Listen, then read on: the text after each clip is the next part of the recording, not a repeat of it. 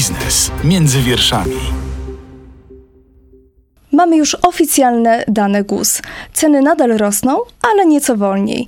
Inflacja według najnowszych danych GUS oficjalnie przekroczyła 16% rok do roku. Co to oznacza? O drożyźnie, do której zresztą już zdążyliśmy się przyzwyczaić, opowiemy w dzisiejszym podcaście Biznes między wierszami. Ja nazywam się Katarzyna Witwicka-Jurek, a moim i Państwa gościem jest dr Sławomir Dudek, prezes Instytutu Finansów Publicznych. Dzień dobry. Dzień dobry pani redaktor, dzień dobry państwu. No nie sposób nie zacząć naszej rozmowy od tych najnowszych świeżych danych GUS 16,1. To jest ten wynik, to jest to tempo, w jakim rosła inflacja rok do roku. Czy to jest, już są takie pierwsze przejawy wiosny także w gospodarce, czy jednak nie ma się to, co cieszyć jeszcze z tych takich niższych wyników? Nie ma się co cieszyć. Po pierwsze to, że mamy tak zwaną dezinflację, bo co to jest dezinflacja, takie pojęcie i wszyscy ogłosili sukces, jest dezinflacja, to już nie ma się czym martwić. Dezinflacja polega na tym, że wskaźnik wzrostu cen nieco maleje, ale dalej wzrostu. Ceny dalej rosną, tylko że nieco wolniej. Ale dlaczego one rosną wolniej? One rosną w dużej części przez tak zwany efekt bazy statystycznej. To jest takie skomplikowane pojęcie statystyczne, ale może wyjaśnię to na takim prostym przykładzie. Y, ja go nazywam 5, 10, 15. Kiedyś był taki program dla dzieci, y, zestawienie prostych liczb, ale łatwo to porównać i dotyczy to akurat te cyfry 5, 10, 15 dotyczą litra oleju rzepakowego, czyli produkt niemal codziennie wykorzystywany w każdym gospodarstwie domowym. Ten litr kosztował oleju jeszcze 5 zł w 2022. I w ogóle te 5 zł to on kosztował kilka lat przed 2022 jak teraz dopiero z perspektywy czasu możemy ocenić, jak to dobrze jest, jak są ceny stałe i każdy wiedział, że ta piątka wystarczy nam na olej rzepakowy. Ale on w 21 wzrósł do 10 złotych. Co to oznacza? Wzrósł o 5 zł, e, czyli podwoiła się cena. To oznacza, że inflacja oleju wyniosła 100%, jakby to policzyć. I rzeczywiście to już było bardzo bolesne dla gospodarstw domowych, ale ten olej dzisiaj kosztuje e, około 15 zł. Taki lepszy, być może tańsze można znaleźć, ale jakiś taki lepszy kosztuje 15 zł, czyli o kolejne 5 zł zdrożał olej. Czyli mamy 5 zł plus 5 zł. To jest to samo 5 zł. Dalej mocno boli w portfelu. Cena wzrosła, ale inflacja tego oleju teraz w porównaniu do tych 10 zł wynosi 50%. Bo te 5 zł tak. porównujemy nie do 5, do startowej ceny, tylko porównujemy już Czyli do 10. Mówiąc krótko, my się cieszymy, że ten olej nie kosztuje 20 zł, tylko 15 załóżmy, tak? Znaczy cieszymy się z tego, że inflacja w pierwszym roku była 100% oleju, mm. a w drugim jest 50%, czyli mamy dezinflację. Inflacja spadła o połowę. Spadła dramatycznie, ze 100 do 50, ale olej zdrożał o kolejne 5 te, te same 5 zł i kosztuje 15 zł a jeszcze 2-3 lata temu kosztował 5 zł. I gubimy w tym wszystkim, w tej magii wskaźników procentów, to, że olej jest trzy razy droższy. I to jest wtedy skumulowana inflacja. I nie cieszmy się z dezinflacji, bo ja to też tak wyliczyłem, że dla takiej rodziny 2 plus 1 wydatki miesięczne przy inflacji 17-18% wzrosły o 700 zł miesięczne dla takiej rodziny, a jak inflacja nawet spadnie do 9-10, to one dalej będą rosły i wzrosną o 500 zł. Czy 500 zł to jest duża ulga w porównaniu do 700 zł? Nie. O to chodzi, że musi, gospodarstwa domowe muszą być świadome, że dalej ceny będą bardzo rosły. Nawet jak ona spadnie do 9-10, co będzie bardzo trudne. A teraz mamy 16%. A co by nam dało taki powód do zadowolenia, żeby inflacja szybciej spadała? Znaczy, ceny inaczej, rosły tak. wolniej po prostu. Po pierwsze, inflacja to jest wróg publiczny numer jeden. On niszczy gospodarkę, y, niszczy oszczędności. Y, to, co, przepraszam za sformułowanie, to, co inflacja zjadła, już nie odda, bo inflacja zjadła nasze oszczędności. Y, przez te kilka ostatnich lat, ja to wyliczyłem, tak zwana skumulowana inflacja, bo pamiętajmy, inflacja 16 to jest marzec tego roku do marca poprzedniego roku. I my w tej liczbie zapominamy o tym, że ta inflacja również występowała w 2022 roku, 2021. Te 16,1 liczymy od cen w zeszłym roku, w marcu, które i tak już wzrosły w przeciągu tych poprzednich lat. Jakby dodać te wszystkie wzrosty, które miały miejsce od momentu, kiedy przyspieszyła inflacja, to jest rok 2020, początek. Wtedy mieliśmy inflację 5%. Jeszcze nikt nie słyszał, nie znał słowa koronawirus, nie znał słowa pandemia albo nie pamiętał o nim, a w Polsce my wtedy mieliśmy inflację 5%. Mimo recesji pandemicznej cał na całym świecie, w Polsce inflacja była relatywnie wysoka, nawet w Polsce. I to wszystko skumulowanie patrząc, to oznacza inflację ponad 30%. Ja to dokładnie wyliczyłem, znaczy ona wynosi nawet ta inflacja w Polsce skumulowana prawie 35%. A to też jest taki obraz tego, jak niepełna i zawodna była statystyka, bo y, taka inflacja wskazana przez GUS y, rok do roku, to być może nic nam nie mówi, tak? Powinniśmy porównywać właśnie do tego okresu, do, od tego punktu, w którym ceny zaczęły rosnąć, czyli właśnie od y, momentu pandemii mniej więcej. Tak, tak. Znaczy, oczywiście to jest powszechnie stosowany wskaźnik rok do roku, patrzy się, czy, czy, czy, czy, jak ona teraz rośnie. Ale właśnie my gubimy w tym, w tym wszystkim to, że rosła. No to Dlatego są potrzebni ekonomiści. Niestety problem jest taki, że my mamy z wielką, wielką propagandą inflacyjną, z wielkim kłamstwem inflacyjnym i rząd tutaj uprawia propagandę i to ekonomiści, większość ekonomistów mówi, że nie ma się z czego cieszyć, że tak naprawdę, bo pani też tak zapytała, kiedy trzeba się cieszyć. Jak inflacja wróci do przedziału celu inflacyjnego, to jest pomiędzy 1,5 a 3,5 i będzie wiadomo, że ona trwale tam wróciła, nie w efekcie bazy statystycznej, tylko trwale. Wtedy będziemy się cieszyć, aczkolwiek te koszty, które ponieśliśmy to, co mówiłem, są nie do stracenia. To, że inflacja wzrosła skumulowana o 30%, na razie o 30%, a w tym roku o kolejne 10% wzrośnie i w przyszłym być może o kolejne 10%, to jak ja tak wyliczę, to na koniec po wyborach, e, jeżeli ktoś policzy to, no bo niestety propaganda rządu tego nie pokazuje, to ta skumulowana inflacja wyniesie 50% w 2024 na koniec już, już po wyborach i to oznacza, że ona zjadła nam oszczędności, ale jeżeli wróci do tego 2,5 celu i będzie stabilna, to, to, to będzie sukces. Czyli patrz, patrzmy na skumulowaną inflację. Wiedzmy o tym, że spowolnienie inflacji nie oznacza, że ceny nie rosną, dalej rosną i dalej bolą w portfelu. I jeszcze jeden rzecz, ta nasza inflacja w Polsce, te 16,1, to jest taki przypudrowany, zamrożony wskaźnik.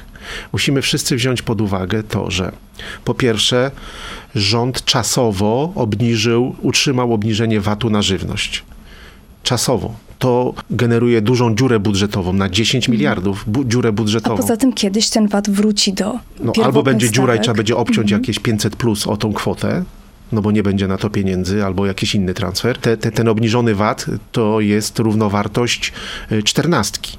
No, my nie mamy na czternastkę. Z długu rząd będzie, czyli albo czternastka, albo obniżony A VAT. Czy ten obniżony VAT faktycznie nam pomaga? Tak y, mówiąc o codziennych zakupach, mówiąc o naszej inflacji konsumenckiej. Nie widać go tak naprawdę, bo to jest niewiele. Po drugie, to jest 5%. To jest 5%. Po drugie, to jest lek przeciwbólowy. Tu trzeba walczyć z przyczynami inflacji, a nie dawać leki przeciwbólowe.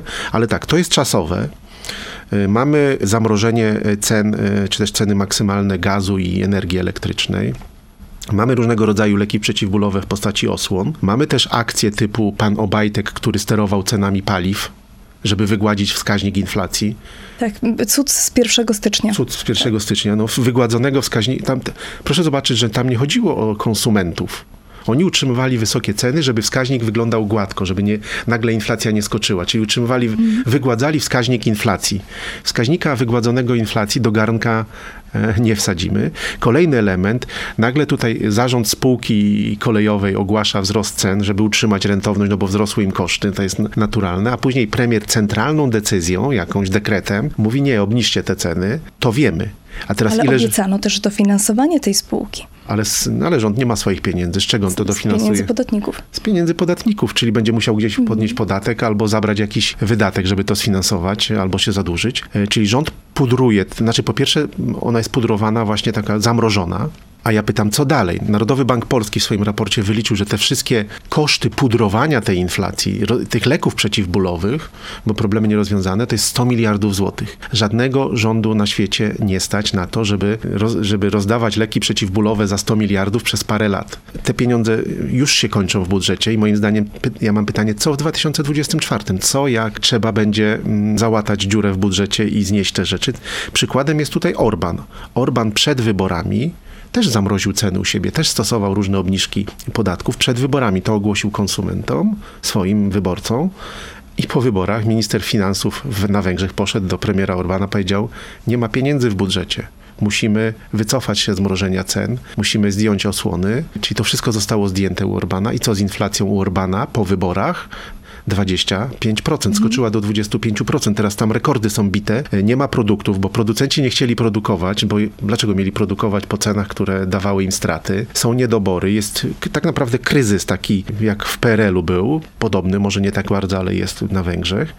I to nam grozi. Ja pytam polski rząd, co w 2024. I moim zdaniem to, co robi rząd, rozdaje leki przeciwbólowe, musi się z tego wycofać i po wyborach się dowiemy, ta inflacja w Polsce skoczy. Pytanie, do ilu? Czy do tych poziomów węgierskich? Przypudrowana, zamrożona. To jest tak jak e, na boisku, e, też porównuję to często, no, piłkarz ma jakąś kontuzję, nawet może być poważną. Wbiega lekarz, zamrozi mu tym, ta, tyle tam tego preparatu, co zamraża nogę. No i on może nawet biegać do końca meczu, a po zawodach A okazuje się, że ma złamanie. Tak. Że tam trzeba było go zawieźć do szpitala i, i, i, i mu wsadzić w gips tą nogę, a on dzięki zamrożeniu biegał.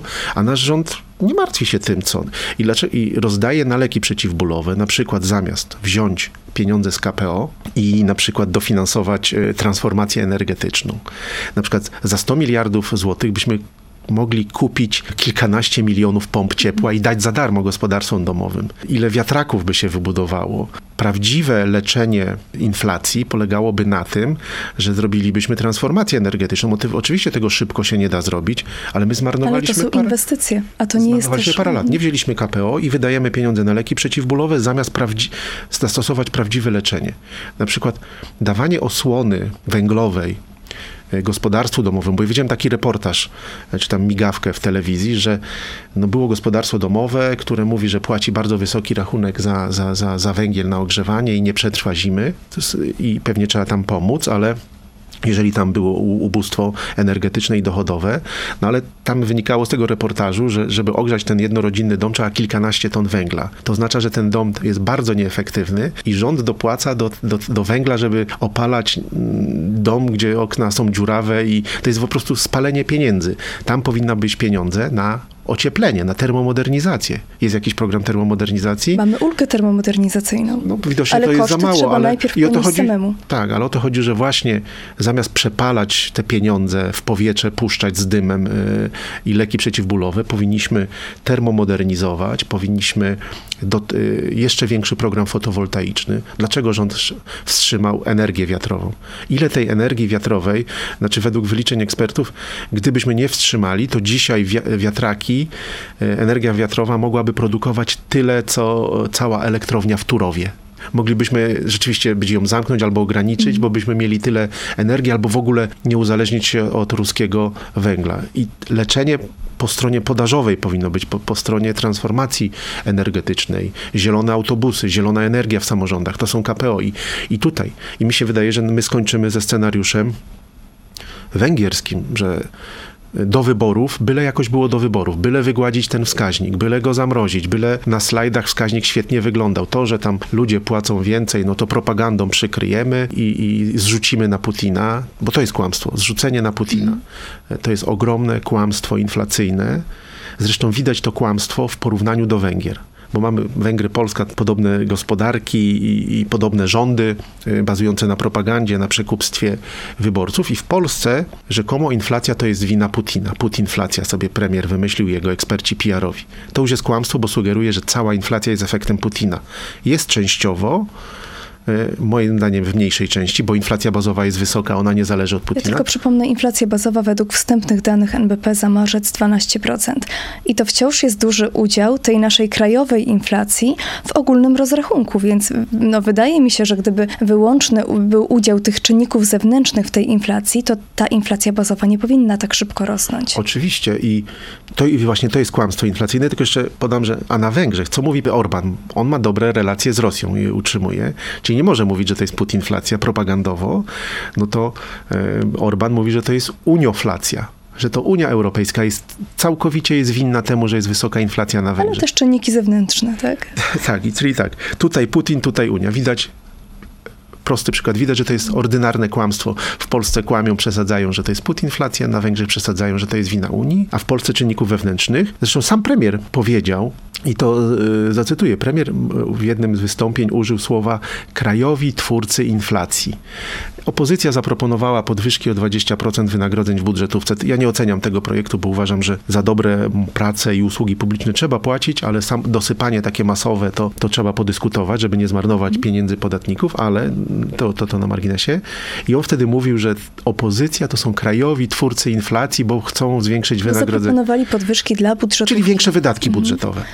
Czyli tamci byli krajowymi twórcami inflacji, ale tydzień później rząd podniósł wynagrodzenie minimalne równie o 20%. Czyli sam premier przyznał, że to nie putinflacja, że putinflacja nie jest w 100%, że są jacyś krajowi twórcy inflacji. I rzeczywiście, zgadzam się z premierem, są, tylko że krajowym twórcą inflacji nie jest opozycja, tylko ci, co decydują o polityce gospodarczej. I właśnie ta inflacja bazowa pokazuje, że tak naprawdę to dwie trzecie to są czynniki mhm. krajowe. Ale Kaczyński prezes dodał również swoje, bo jak go pytali, czy podniesie do 700 plus, 500 plus, to powiedział, e, cytuję, 700 e, plus, podniesienie do 700 plus to jest posunięcie proinflacyjne. Nie możemy tego zrobić. Możemy o tym dyskutować, ale najpierw trzeba zdusić inflację. Czyli, Czyli nagle przyznajemy, że nie ma putinflacji, że my też możemy oddziaływać Tylko na, na jednych inflację. spotkaniach mówimy, wymsknie im się prawda, na propagandowo mówimy, że putinflacja, ale premier e, Morawiecki w zakresie inflacji jest kłamcą. Mówienie, bo putinflacja sugeruje, że cała inflacja jest, zależy od Putina, a nie, bo u nas bazowa jest bardzo wysoka, jest naj, jedną z najwyższych w Unii Europejskiej. Tam ceny spadną do 3-4%, bo wygaśnie efekt Putina, a u nas mm. efekt Putina wygaśnie, ale inflacja bazowa będzie, jest wysoka i inflacja zostanie bardzo długo w Polsce. W Polsce może zostać inflacja te 10% przez ten rok, następny rok.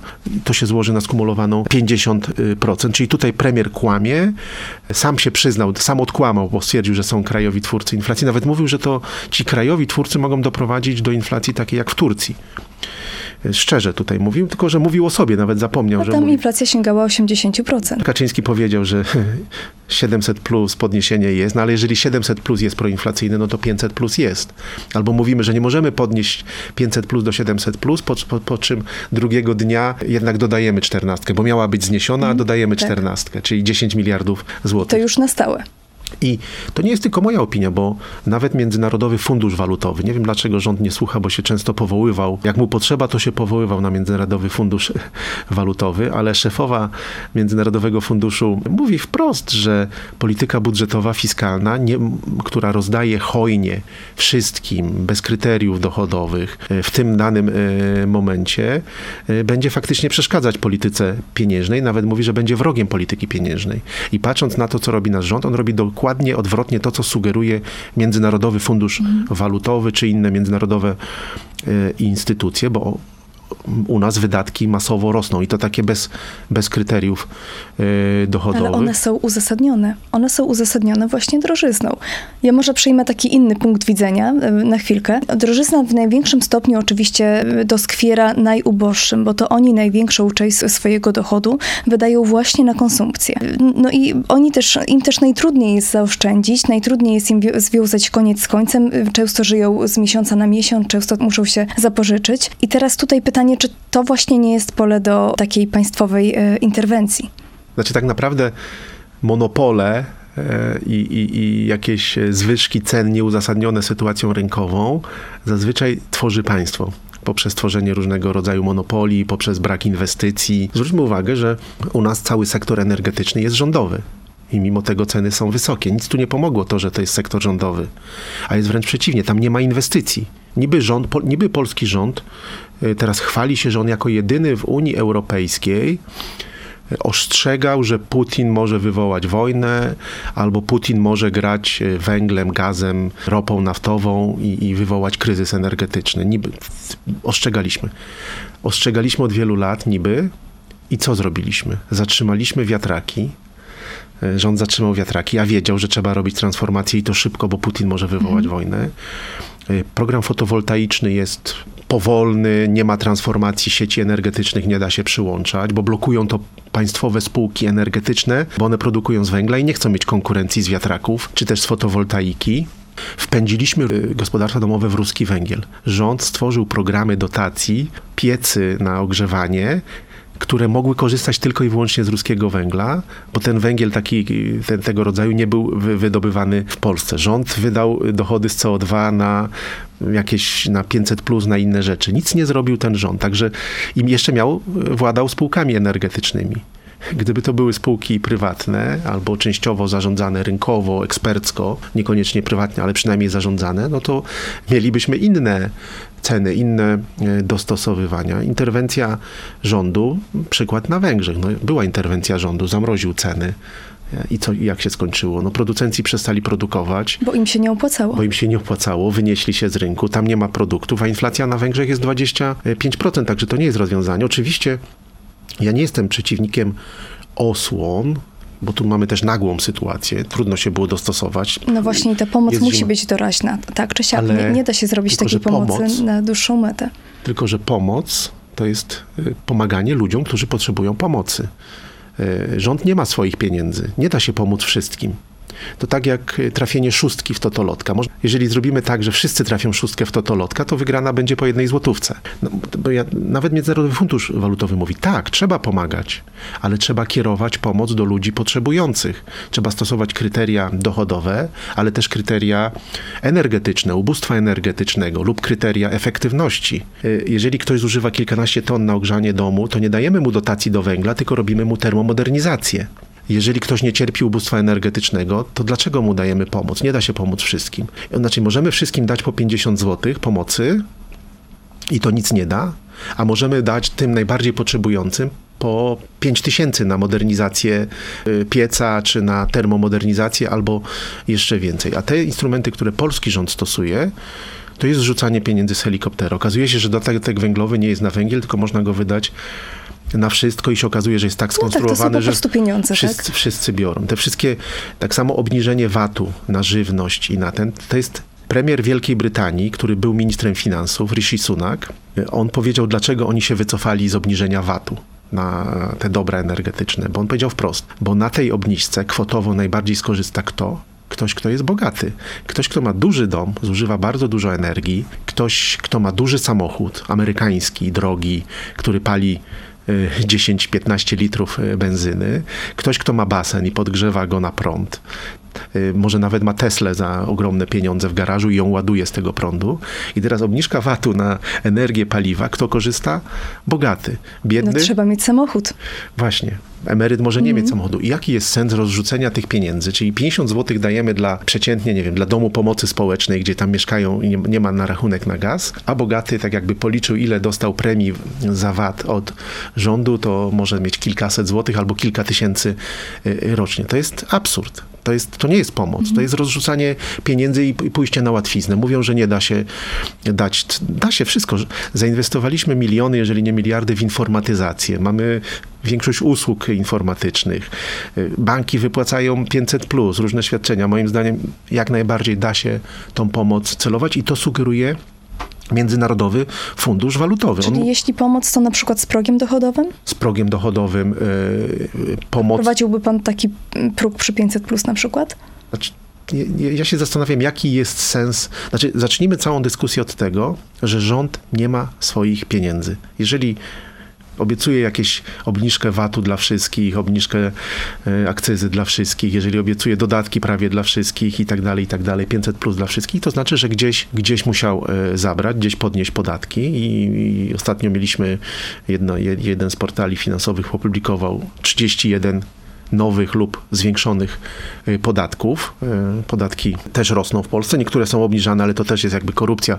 Można obniżać, pod, y, populizmem może być obniżka podatków, wtedy kiedy nas na to nie stać. No bo obniżanie podatków w sytuacji, kiedy chcemy kupić czołgi, żeby się bronić, jest jakimś absurdem. Ale paradoksalnie jest tak zwany podatek inflacyjny, ponieważ A, kiedy rosną nam ceny y, dóbr i usług, to i tak nawet ten zmniejszony podatek płacimy już większy od większej kwoty analogicznie. Tak, i właśnie to jest ten ukryty podatek, bo y, 500 plus. Znaczy, po pierwsze, ja uważam, że ten transfer nie wiem po co został wprowadzony, bo ogłaszali go, że miał zwiększyć dzietność. Nie zwiększył dzietności. Później były rozsądzenie, że ma zlikwidować ubóstwo dla dzieci, ale jakie likwidacja ubóstwa, jeżeli on idzie do bogatych, to jakie jest to jest ubóstwo? Są poważne analizy ekonomiczne e, uznanych ekonomistów w Polsce, które mówią, że za 18% tych 40 miliardów wydawanych rocznie dałoby się zlikwidować ubóstwo wśród dzieci. Ta, czyli reszta, 80% to jest zmarnowanie pieniędzy. Czyli takie nieefektywne. Nieefektywne, nie poprawiło dzietności, fajnie brzmi na slajdach, e, a prawdopodobnie przyczyniło się do inflacji, e, bo jest masowe. Mówi to Międzynarodowy Fundusz Walutowy. Nie konkretnie o tym, ale w ogóle o masowych instrumentach, które nie są pomaganiem, które są rozrzucaniem pieniędzy, bo pomaganie to jest pomaganie osobom najbardziej potrzebującym. Nawet w jednym z programów słyszałem, że nawet y, przedstawiciele tych kościelnych organizacji charytatywnych krytykowali y, takie pomaganie wszystkim. Przecież to, to, to chodzi o to, żeby pomagać najbardziej potrzebującym i celowany, w celowany sposób. Dlatego ja bym bardzo się zastanowił nad instrumentami. Trzeba wspierać dzietność ale ten instrument e, nie przyniósł e, tego efektu. A jeżeli chcemy wspierać ubóstwo wśród dzieci, no to inne instrumenty celowane. Czy progi dochodowe, no to trzeba wszystko przeliczyć, przeanalizować i trzeba mieć na uwadze, że rząd nie ma żadnych swoich pieniędzy, że gdzieś trzeba będzie podnieść podatek. I a najgorszym podatkiem jest ten podatek inflacyjny. O tym rząd tym się e, nie chwali, bo 500 plus jest warte już pewnie z 300 plus a przy okazji różne inne świadczenia są już mniej warte. Okazuje się, że realne wynagrodzenia spadają, czyli e, rosły, rosły, a nagle spadły. E, Oszczęd... Emerytury tak samo? Emerytury, oszczędności. I o to chodzi, no tak, narozdawaliśmy, narozdawaliśmy, e, podbiliśmy inflację, i ta inflacja cały skutek zjadła. I są szacunki znanych ekonomistów z SGH, profesora Sławińskiego i doktora Kluzy, którzy wyliczyli, że podatek inflacyjny i od płac, od wydatków konsumpcyjnych, ale też przede wszystkim od oszczędności, bo tego nie widać na razie, to jest 150 miliardów złotych. To jest PIT w budżecie to jest 70 miliardów, drugie tyle dostają samorządy, czyli łączny PIT od polskich gospodarstw domowych, to co nas tam boli i płacimy, roz... zbliża się koniec rozliczenia rocznego. Pewnie wszyscy teraz znowu znają, co to jest PIT. Niektórzy mają zwroty, ale niektórzy dopłacają. Ale to jest tak, jakby podwoić PIT. To jest drugi PIT, ten podatek inflacyjny. To jest tak, jakby stawkę podatku podnieść z 12 do 24, a dla tych bogatszych z 32 do 64. I tak ten podatek inflacyjny y, tyle zjadł. Y, rząd się chwali, że relacja długu do PKB spadła. Ale ten dług liczymy do PKB e, nominalnego, a ten PKB nominalny to jest chleb droższy dwa razy, to jest ta żywność droższa o 20 4%. I, I, e, kto płaci za droższy chleb, za droższą żywność? My, e, my jako społeczeństwo, czyli my biedniejemy, płacimy wyższą cenę za chleb, czyli ten wyższy podatek inflacyjny, a rząd się chwali, że im relacja spadła. Ja wyliczę, że spadła tam poniżej 50% mm. relacja długu do PKB. Ale ja wyliczyłem, że gdyby inflacja była 3,5%, nawet nie 2,5%, tylko 3,5% to jest ten górny przedział e, inflacyjny, to relacja długu do PKB w Polsce wyniosłaby 55-56%, czyli 6 punktów procentowych rząd zyskał na tej relacji dzięki podatkowi inflacyjnemu i się chwali. Tylko tej relacji znowu do garnka nie wsadzimy. Po drugiej stronie są gospodarstwa domowe, które zapłaciły ukryty podatek w 150 miliardów złotych. My widzimy ten podatek, jak chodzimy do sklepu. Ale gorsza sprawa jest, że my nie widzimy tego podatku w naszych oszczędnościach. No bo jeżeli ktoś miał 2000 oszczędności, a każdy, każdy ma jakieś oszczędności, na przykład emeryci zbierają na prezent dla wnuczka. Zbierają na prezent dla wnuczka na komunię albo na wesele. Mogą mieć tam różne kwoty. Zresztą widzimy z programów, że to jest ten tak, na, na, tak zwanego wnuczka niekiedy przestępcy wyciągają jakieś pieniądze, czyli emeryci też mają oszczędności, niektórzy drobne, niektórzy większe. Oni często trzymają to albo w gotówce w domu, albo na jakimś depozycie nieoprocentowanym, czyli tracą na inflacji. No i jeżeli ktoś miał 2000 oszczędności, to trzeba pewnie jedną trzecią z tego zdjąć y, i to już jest tylko 1500. 500 minus. 500 minus na oszczędnościach y, i każdy emeryt może mieć 500 mhm. minus. I tak mówimy o komfortowej sytuacji, kiedy ktoś ma te oszczędności.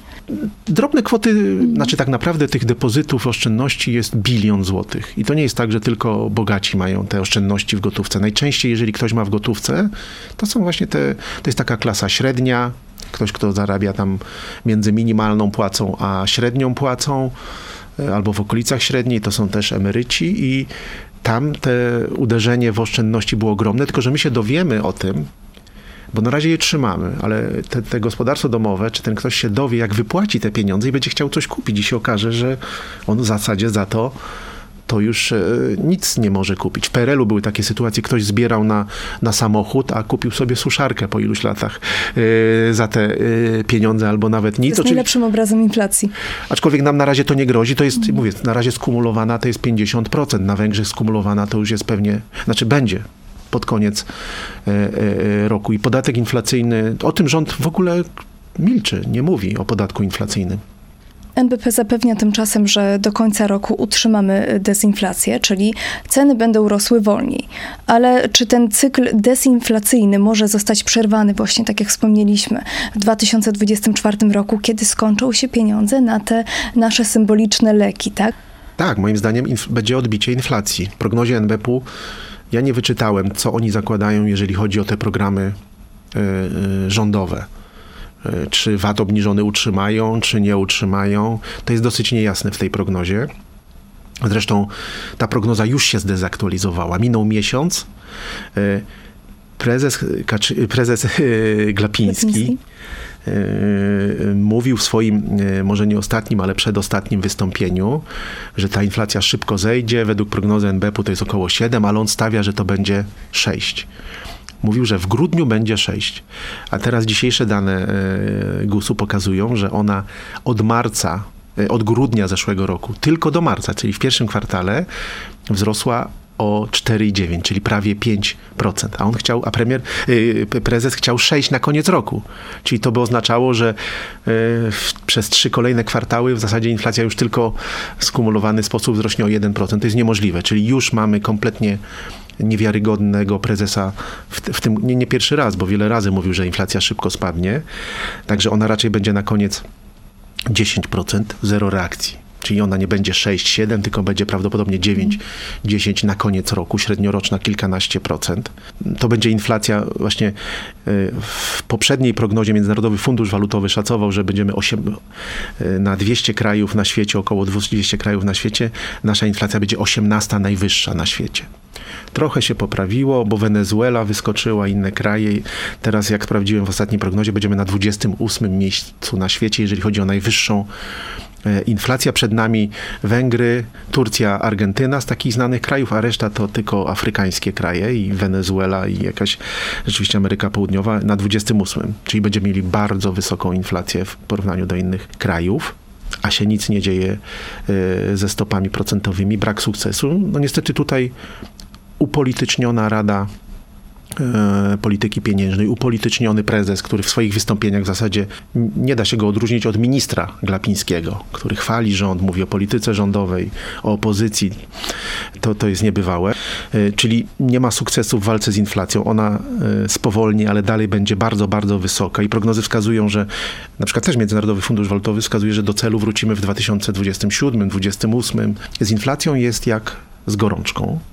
W Polsce mamy, jakby na skalę gorączki to przenieść, no to my mamy inflację 42. Wiemy, że 40 to już trzeba na pogotowie jechać Czyli taki stan krytyczny. stan krytyczny. To jest bardzo wysoka inflacja i wiemy, że inflację trzeba bardzo szybko zbić w okolice 37, że 38 to jest. A my się cieszymy, że zbijemy, infla- że zbijemy y, inflację, gorączkę do 39, do 38,5. I będziemy utrzymywać tą, tą gorączkę 39 przez bardzo długi okres. Przecież gorączka tak długo utrzymywana zniszczy organizm. Niekiedy nawet trzeba do, do wanny z lodem wsadzić pacjenta czy gospodarkę, żeby szybko schłodzić. I tak powinni zadziałać z inflacją. Nie zadziałali. I inflacja teraz utrzyma się bardzo wysoka, bo utrzymywanie wysokiej gorączki powoduje, że choroba się pogłębia, inne organy w organizmie wysiadają, nagle firmy nie inwestują, nagle padają firmy przez tą wysoką inflację. Dzieją się rzeczy e, wtórne wynikające z inflacji, które nie zadziałyby się, gdybyśmy szybko zbili gorączkę. I przez to inflacja będzie w Polsce bardzo wysoka i wywoła duże szkody. I ta polityka jest niezrozumiała. Wszystkie banki w Stanach Zjednoczonych mamy podobne stopy procentowe do Stanów Zjednoczonych, może trochę wyższe, a tam, jest, tam się martwią inflacją 5-6%, a u nas jest kilkanaście i ogłaszamy sukces, że spadła do, do 16 i ogłaszamy sukces, że spadnie do 9-10. Przypomnę, że tarczę antyinflacyjną wprowadzano, gdy w Polsce inflacja była 8,5, bo się bano, że będzie dwucyfrowa. I wtedy mówiono 8,5, dramat, wprowadzamy tarczę inflacyjną za kilkadziesiąt miliardów A złotych. tymczasem inflacja 16,1. Tak, i zostanie na koniec roku 9-10 i rząd zniesie tarczy, leki przeciwbólowe, bo nie będzie miał na to pieniędzy, będzie musiał odmrozić ceny, wojna. Za, y, wojna przy naszej y, granicy, niewykonana transformacja energetyczna, konflikt z Unią Europejską, a my się cieszymy z inflacji 10%, która jest y, w pierwszej trzydziestce najwyższej inflacji na świecie. Znaczy, to jest jakaś y, niezrozumiała sytuacja.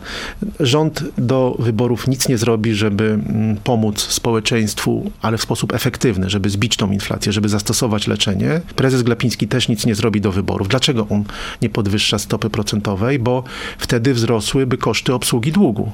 I tu tylko o to chodzi. On nic nie Z zrobi. kredytobiorcami? Niestety niekiedy trzeba do zimnej wody, jak się zbi, zbi, żeby zbić gorączkę, trzeba nieprzyjemne rzeczy zastosować. Tylko, że tak, o to chodzi, że stopy procentowe najlepsze dla kredytobiorców by było, gdyby inflacja szybko spadła do celu i wtedy stopy procentowe na trwale byłyby obniżone. Nie stać nas na pomaganie kredytobiorcom, bo program kredyt 0, kredyt 2% to są koszty za pieniądze czyje? Za pieniądze podatników. Czyli jednym podatnikom weźmiemy, żeby pomóc tym podatnikom. I co? I o to chodzi, że najlepszym sposobem, dla, żeby pomóc kredytobiorców, to jest y, wiarygodny bank centralny, szybki powrót do celu inflacyjnego i wtedy stopy procentowe już na trwałe będą. A jeżeli będziemy utrzymywać, co jest lepsze? Szybki powrót do 2,5 i niskie stopy i kredyt, który jest na 20-30 lat, czy utrzymywanie inflacji 5, e, między 5 a 7% przez wiele, wiele lat, nie w celu i trochę wyższe stopy procentowe. E, Moim zdaniem dla kredytobiorców dobre jest trwałe obniżenie inflacji. Zresztą mówią to szef Fedu, e, mówi wprost. Zbicie inflacji to jest trudna sprawa, to będzie boleć, ale jeżeli nie zbijemy szybko inflacji, to ból będzie jeszcze większy. No i teraz to, to, to, tak jak z leczeniem, no musimy zastosować pewne, pewne, pewne e, prawdziwe leczenie, nie leki przeciwbólowe. No co z tego, że leki przeciwbólowe zastosujemy. Także moim zdaniem rzeczywiście no tu kredytobiorcy e, mogą mieć e, trudniejszą sytuację, ale ale dzięki temu, że szybko wrócimy do celu i tak e, skorzystają na tym. Także moim zdaniem utrzymywanie wysokiej inflacji przez tak długi okres może doprowadzić naprawdę do poważnych problemów naszego pacjenta pod tytułem gospodarka. To jest tak jak utrzymywanie gorączki 39 przez 5, 5 lat. Czyli my nie powinniśmy zawieszać tego y, cyklu zacieśniania polityki monetarnej w tym Y, momencie? Nie powinniśmy zawieszać. Moim zdaniem być może powinniśmy dawać bardzo wyraźne sygnały, być może śladową podwyżką. Pamiętajmy też, że tutaj nikt nie mówi, żeby podnieść inflację, stopy procentowe do 16-17%, bo 16-17 to jest coś, co się wydarzyło. Nie można przeciwdziałać temu, co się wydarzyło, trzeba patrzeć w przyszłość. No inflacja oczekiwana jest dalej powiedzmy 9-10% i trzeba wszystko zrobić, żeby zbić tą inflację. Oczywiście są potrzebne działania skoordynowane. O tym mówi Międzynarodowy Fundusz Walutowy. Nie tylko polityka pieniężna, ale również współpraca polityki fiskalnej.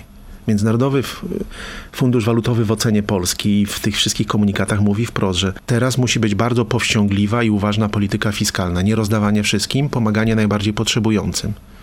Jeżeli, jeżeli rozrzucamy pieniądze na lewo i prawo, to jesteśmy wrogiem niskiej inflacji, wrogiem polityki pieniężnej. U nas niestety ten element rząd kompletnie nie słucha tego, co mówi Międzynarodowy Fundusz Walutowy, Bank Światowy, wiele instytucji. Nie pomaga polityce No pieniężnej. ale na przeszkodzie stoją wybory. No, gdybyśmy chcieli ograniczyć teraz krąg beneficjentów różnych programów, różnych transferów socjalnych, no to automatycznie, no taka jest prawda, zawężamy też krąg wy- potencjalnych wyborców przed wyborami. Tak, znaczy to jest tak, nie, y, moglibyśmy pacjenta wyleczyć, poprawić jego stan zdrowia.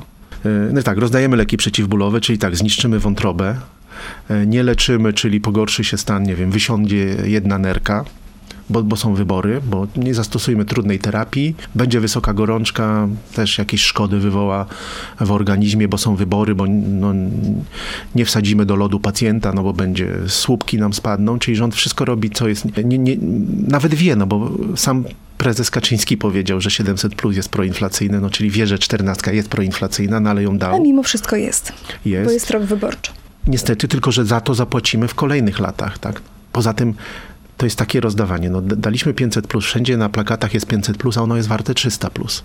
13, 14 też są warte już tam e, dużo mniej, a oszczędności i takie gospodarstwo domowe wielopokoleniowe. No, mamy, dziadkowie dostali trzynastkę, czternastkę, są zadowoleni, ale wnuczek nie ma szans na kredyt albo płaci wysoką ratę wielokrotnie większą niż ich trzynastka i czternastka. Wydają więcej na żywność, nie stać ich na korepetycje dla, dla jeszcze młodszych e, dzieci. Całe gospodarstwo jest na ogromnym minusie, a być może emeryci jak wytnie, wytną swoje plus, no to jest, to jest jakiś niszczycielski y, scenariusz. No rzeczywiście wybory, tylko są rządy, które mają y, wybory przed sobą, ale się zachowują racjonalnie. W Wielkiej Brytanii premier y, Rishi Sunak powiedział, że on musi powiedzieć społeczeństwu y, prawdę, że, że, że teraz nie stać nas na osłony, teraz musimy być powściągliwi w wydatkach, pomagać tym, którzy najbardziej potrzebują. Po prostu w- długim okresie się okaże, że zbankrutujemy albo coś się, coś się wydarzy. U nas jest y, po nas choćby potop, y, stąpamy po krawędzi. Y, Nikt się nie martwi tym, co będzie po wyborach. Proszę zobaczcie Państwo, co jest na Węgrzech. Inflacja skoczyła do 25, brakuje towarów. Jak się kończy takie krótkowzroczne formułowanie e, polityki gospodarczej podyktowane tylko i wyłącznie słupkami. Nikt się nie martwi tym, że inflacja będzie bardzo wysoka, że stracimy oszczędności albo część tych oszczędności były do wyborów i też widać, że to jest też taka strategia, bo ja chcę przypomnieć, że, że wszystko będzie zrzucane na wojnę, no, że, że, że ten Putin, to, to, to kłamstwo, putinflacja. No premier w tych nagraniach Sowa i Przyjaciele, ktoś, nawet była taka dyskusja, że najpierw trzeba ludziom rozdać, premier opowiadał, a później trzeba powoli to wycofywać, zabierać. I trzeba zarządzać oczekiwaniami ludźmi. To, no to mówił management of expectation i tam ktoś z rozmówców zapytał, ale jak to zrobić? Przecież jak się już raz da, to trudno wycofać. To premier powiedział, wojna. Wojna jest takim czynnikiem, który zmienia perspektywę. No i premier dostał swoją wojnę i mówi, że musimy cierpieć, kłamie, że to jest putinflacja, bo nie jest, bo inflacja bazowa to jest dwa, ponad 12%, a inflacja jest 16%, a inflacja bazowa to nie są czynniki e, zewnętrzne. E, i będzie zrzucał wszystko na putinflację, a później zapłacimy po wyborach, nie wiem, albo zrujnowa- zrujnowaną gospodarkę, którą przejmie opozycja, jeżeli będzie zmiana, a jeżeli będzie kontynuacja, no to będzie wielka propaganda zrzucająca wszystko na Putina. W Polsce będziemy zrzucać na Putina, na Węgrzech będą zrzucać na Unię, a prawda tak jest gdzie indziej. mówiąc, to polityka i geopolityka ogólnie rzecz biorąc sprzyja teraz celom marketingowym, wyborczym w rządu. Tak, tak. Ten skrzętnie wykorzystują to PR-owo. Ta, ta mgła wojenna do pewnych decyzji. Najpierw była mgła covidowa i wszystko było pod covid. No przecież czeki tekturowe dla samorządów przed wyborami rozdawane w kampanii wyborczej prezydenta i później chyba wyborczej też e, z funduszu przeciwdziałania COVID. Znaczy to już naprawdę jest gimnastyka, żeby uzasadnić e, budowę regionalnego centrum patriotyzmu imienia e, prezydenta Kaczyńskiego. Być może słuszna inicjatywa, nie znam, nie znam tego projektu, ale to było w ramach czeku tekturowego. Jakiś samorząd dostał czek tekturowy na te centrum w ramach pieniędzy na przeciwdziałanie skutkom COVID. Jaki związek jest między Regionalnym Centrum Patriotyzmu? Ale od tego są rządowe fundusze. Niestety są tak, poza, poza budżetem. wykorzystywane w ten sposób, że czasem naprawdę trudno jest uzasadnić cel danych wydatków, tak. No i tak, rząd wykorzystuje COVID cały czas do, do rozdawania, do właśnie po pierwsze wyprowadzenia z budżetu miliardów pieniędzy spoza kontroli społecznej i rozdawania tego jako kiełbasa wyborcza lub jako czek tekturowy. Y, Też COVID-em uzasadnia inflację, teraz ma wojnę i uzasadnia inflacją. Niestety takie sytuacje są wykorzystywane w takich autorytarnych układach y, do usprawiedliwiania działań szkodliwych dla społeczeństwa, złych dla gospodarki, ym, niezgodnych z konstytucją, niezgodnych z prawem i niestety to się dzieje. Y, Prawdziwy rachunek zapłacimy po wyborach. Na razie inflacja jest przypudrowana, zamrożona.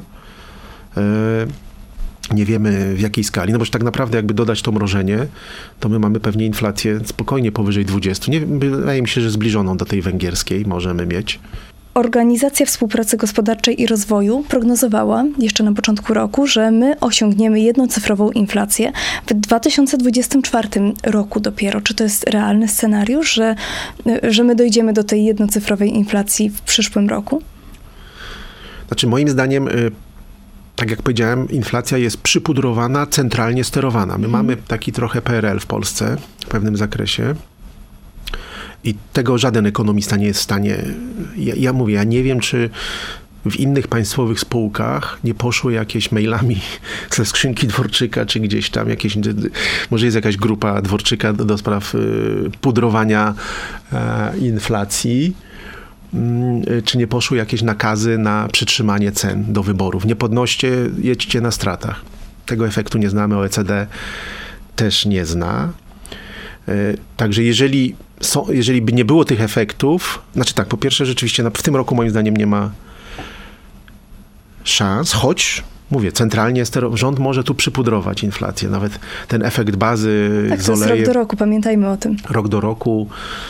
Chodzi o trwałe obniżenie. To jeżeli przyciśniemy butem tą inflację e, i jakimiś działaniami typu PKP i Obajtek i inne, no to, to, to, to, to, to nie jest trwałe.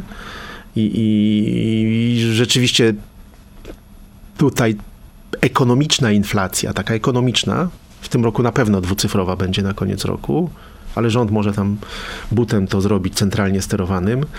E, I w, przy, w, przyszłym roku wszystko też zależy, ile jest poukrywanych, bo moim zdaniem bardzo dużo zostało pewnych rzeczy poukrywanych, pozamiatanych pod dywan, że jeszcze w przyszłym roku ta inflacja może się utrzymać na dwucyfrowym e, poziomie. Choć e, patrząc na wygasanie tych szoków, być może jest to nie jest realny, wielce prawdopodobny scenariusz, ale uważam, że najwcześniej w 24, a może nawet później, jeżeli dużo mamy bałaganu pozamiatane e, pod dywan. Ale to dopiero da się, albo się w ogóle tego nie dowiemy, ile było tego zamiatania, dopiero we wskaźniku inflacyjnym, być może jeżeli się zmieni, zmieni, zmieni układ i będzie bardziej przejrzysta gospodarka, to wtedy być może wcześniej się dowiemy, jakie tam mechanizmy były stosowane. Niestety czeka nas długi okres podwyższonej inflacji, bo przypomnę, do, inflacja, która nie szkodzi gospodarce, nie szkodzi portfelom gospodarstw domowych, da się ją zaplanować, okiełznać w planowaniu, to jest inflacja w przedziale 1,5-3,5%. Czyli cel inflacyjny. Byliśmy przerażeni jako ekonomiści, gdy inflacja na początku 2020 wynosiła 5%. Teraz y, ja się nie cieszę, ale jeżeli ktoś się cieszy z inflacji 5,5-7 w 2024, to dalej nie jest powód do radości. Raczej patrzmy, kiedy inflacja zejdzie do 2,5 i to jest y, końcówka de tej dekady tak naprawdę. Mówimy cały czas o dobrobycie społeczeństwa i tak nawiązując jeszcze do tego raportu OECD i do rekomendacji dla Polski, to ta sama organizacja uznała, że tego dobrobytu nie będzie, jeśli nie podwyższymy wieku emerytalnego chociażby. I padła taka rekomendacja, żeby zrównać wiek emerytalny dla obu płci i podwyższyć do 67 lat. Tak jak we Francji, a we Francji wiemy, jak, czym to się kończy, że to jest po prostu taka istna rewolucja. Ucz, uczciwe. No, to, to, jest trudna, to jest trudna sprawa, bardzo upolityczniona. E, ale ja, oczywiście jedna sprawa to jest zrównanie wieku, bo dzisiaj wiek emerytalny kobiet to jest 60 lat, a wiek emerytalny mężczyzn 65. E, druga sprawa to podniesienie do 67. Taka była reforma poprzedniej, poprzedniego rządu, słuszna. Y, niestety ten rząd się z tego wycofał, nie uzasadniając, ale to, że jest różny wiek kobiet i mężczyzn, ja tutaj nie widzę kompletnie żadnego uzasadnienia e, ekonomiczno-merytorycznego. E, nigdzie, znaczy to jest w nielicznych gospodarkach na świecie e, funkcjonuje. W Grecji przed kryzysem rzeczywiście był tam niski wiek emerytalny i różny dla kobiet i mężczyzn. Teraz jest 67-67. Średnio E, bo oczywiście kraje stopniowo zwiększają, ale średnio w Unii Europejskiej e, za parę lat, pod koniec tej dekady, e, biorąc już zaplanowane zmiany i zapisane w prawie i wynegocjowane, bo zazwyczaj to się odbywa stopniowo. To nie jest tak, że dla kobiet ten, ta poprzednia zmiana miała być taka, że dopiero w 2040 kobiety miały mieć wiek 67 lat, czyli to było bardzo stopniowo. Tak, stopniowe dochodzenie do danego wieku. Do danego wieku, także to, to też tak trzeba patrzeć, ale gdzieś w 2030 według danych Eurostatu, Komisji Europejskiej, która to zbiera, to średni wiek e, kobiet i mężczyzn w Unii Europejskiej, patrząc na wszystkie kraje, to miało być 66 z kawałkiem i równy miał być mniej więcej, równy, także tylko tam nieliczne. Polska 60-65 odstajemy kompletnie. Co to oznacza? To oznacza po pierwsze, że kobiety będą miały bardzo niskie emerytury. To oznacza, że w finansach publicznych będzie problem, bo będzie presja na po pierwsze będzie mniej podatków, bo mniej osób będzie pracować, po drugie będzie presja, żeby jakoś piętnastka, szesnastka, kto wie co wymyślą e, politycy. Wzrost gospodarczy będzie słabszy z tego tytułu i to prognozuje ECD i w tej prognozie ostrzegawczej OECD e, tam oni policzyli co z długiem publicznym i właśnie trzeba patrzeć na dług publiczny w długim okresie. OECD policzyło, że dług publiczny, zadłużenie naszego kraju, jeżeli nie zrobimy czegoś z efektywnym wiekiem emerytalnym, a tutaj niestety najlepszym działaniem jest po prostu wydłużenie tego ustawowego wieku Chociaż emerytalnego. rząd mówi, że mamy zachęty, tak? A Pracujący seniorzy nie płacą podatku na przykład. Ale to wszystko nie działa. E, Nie ma żadnych analiz. Wszystkie analizy mówią, że to nie działa, że nie wystarczy. Tu, tu mówimy o różnicy 60 lat dla kobiet versus być, być może 67 w innych krajach. Tego się nie da skompensować żadnymi bonusami. E, Bonusy mogą zadziałać na 1-2 lata, ale są drogie, też są z pieniędzy podatników. E, Też je musimy e, opłacić. No ale OCD prognozuje, że jeżeli nic nie zrobimy, nie zrównamy wieku, przynajmniej nie zrównamy i go lekko nie podniesiemy, to dług Polski za kilkadziesiąt lat, tam nawet za e, 30 lat, e, wzrośnie do 140% PKB. Dzisiaj mamy około 50 i ten dług wzrośnie do 140%. To będą kolosalne obciążenie dla przyszłych pokoleń. Ja mówię o takim, jak mówimy, kryzys klimatyczny, y, to możemy mówić o kryzysie demograficznym. Jak mówimy o obciążeniu klimatycznym, y, czyli to, że przyszłe pokolenie dostanie w spadku od obecnych pokoleń y, zanieczyszczoną planetę z wyższą temperaturą, z wyższym poziomem wód i tak dalej, i tak i z problemami klimatycznymi. Y, I, jest świadomość i walka z tym, no to tak samo przyszłe pokolenie dostanie dług 140%, y, dostanie konieczność płacenia wysokich podatków, żeby żeby, żeby utrzymać system emerytalny i znaczy ja tego, mm, znaczy ja rozmawiałem na przykład z jakąś na konferencji naukowej z y, koleżanką ze Szwecji i ona powiedziała, że Szwedki to by wyszły protestować, dlaczego one mają niższy wiek emerytalny, Y, bo to jest nieuzasadnione, dlaczego, dlaczego my, i, po pierwsze to dotyczy przyszłych pokoleń, tak naprawdę ten wiek emerytalny zrównany, gdyby ktoś się zdecydował zrównać, on dotyczy obecnych pokoleń pracujących lub nawet jeszcze osób, które się Które jeszcze nie, weszły na rynek pracy. Dokładnie. Dzisiejsi emeryt, to nie dotyczy dzisiejszych emerytów. Oni są najbardziej negatywnie nastawieni, a to ich kompletnie e, nie dotyczy. To dotyczy przyszłego pokolenia. Moim zdaniem powinien powstać młodzieżowy strajk demograficzny, czy młodzieżowy strajk emerytalny, długoemerytalnego, który powinien protestować przeciwko temu, albo wyjaśnić, nie wiem, przedyskutować sprawę, dlaczego kobiety mają pracować dłużej. Mówię, no Szwedki by protestowały i w 2030-40 roku my będziemy dopłacać z pieniędzy podatników y, kobiecie w wieku 61 lat za to, że zdecydowała się pracować o jeden rok dłużej niż ustawowy wiek emerytalny, a wszystkie kobiety w całej Europie wtedy będą miały wiek emerytalny 66-67 lat. Dla mnie, ja tego nie, nie, nie rozumiem. Oczywiście możemy mieć różne systemy emerytalne. To jest umowa. To jest umowa. Możemy się umówić nawet, że nie ma wieku emerytalnego. Możemy się umówić, że dla mężczyzn zrównać do 60, tylko musimy wiedzieć, jakie są tego skutki. Możemy nie podwyższać wieku, ale podwyższyć składkę. O to chodzi, żeby zapewnić wyższą emeryturę dla kobiet, to składka powinna być dwa razy wyższa. Może nie dwa razy, ale nie, dzisiaj jest 19,52, no to możemy podwyższyć składkę do 30% składkę emerytalną. Jeżeli będzie składka emerytalna 30%, no to wtedy można przechodzić na emeryturę. Taka jest umowa. Wtedy przyszłe pokolenia młodych będą w stanie zgodnie z umową społeczną y, to robić. Problem jest taki właśnie, że nienarodzone młode pokolenie, które nie jest reprezentowane dzisiaj w gospodarce, w Sejmie, ktoś za nich zdecydował, że będą musieli obsługiwać dług 140% PKB i że będą musieli płacić VAT 30% i PIT I składkę 40%. znacznie wyższą, jak sądzę. Tak, i składkę po to, żeby, żeby utrzymać młodych emerytów w relacji do dalszego trwania życia, do, do sytuacji. Pamiętajmy, mówimy o przyszłych, przyszłych latach, mówimy o latach 2040, 2050, 60, o tych latach. Mów- to nie dotyczy dzisiejszych emerytów, to nie dotyczy większości dzisiejszych pracujących, to dotyczy przyszłych pokoleń i nikt o tym nie myśli i wtedy będziemy mieli ogromne, ogromne problemy. Ja to mówię, leci na nas meteoryt kryzysu demograficznego. E, Porównuję to do filmu e, Don't Look Up. Taki film był na, na, na, z jednej, na jednej platformie, który opowiadał, że, że e, naukowcy poszli do przedstawicieli, do polityków, że leci na świat meteoryt i zniszczy planetę. To była jakaś plamka na niebie, nikt tego nie widział, tylko naukowcy wiedzieli, że leci. No i politycy stwierdzili, że społeczeństwo nie chce słyszeć o żadnym meteorycie. Nie, nie powiemy, nie, zwlekali z ogłoszeniem, a później zwlekali z jakimiś działaniami, bo słupki im spadną. Y, Le, a te, teraz ja to porównuję do tej samej sytuacji. Leci na nas meteoryt y, kryzysu demograficznego. Jest to plamka, bo widać ją tylko w prognozach, w specjalnych danych, które potrafią przeczytać naukowcy, ekonomiści.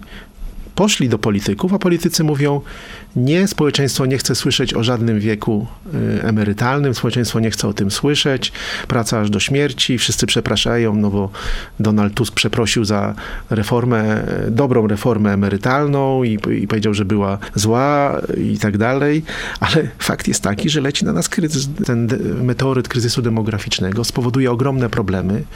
Bardzo no dobrze, podobna analogia. się kryzys, społeczeństwo nie chce o tym słyszeć, albo rząd sobie myśli, że spo, żeby o, tym społeczeństwa nie informować, bo słupki wyborcze i tak dalej, bo cała polityka. To jak się przebić z takim tematem w polityce, żeby rzeczywiście taką re, reformę wprowadzić, y, taką niekorzystną pewnie y, dla Polaków, którzy oczekują cze- czego innego, tak? Były sondaże, że Polacy nie chcą podwyższania y, wieku emerytalnego, także sondaż dla Radia Z to wskazywał. No i teraz jak to zrobić, żebyśmy nie skończyli jak Francja? Właśnie tak. Pierwsza sprawa, że jakby się zastanowić, te pieniądze, tą, e, te, te pieniądze, tą inicjatywę, nie wiem, obecnego rządu, no bo obecny rząd no, robi straszną zbrodnię na, tym, na tej rozmowie o emeryturach, bo oni mówią o pracy aż do śmierci, krytykują poprzedników, którzy zrobili to, co chce teraz zrobić Macron.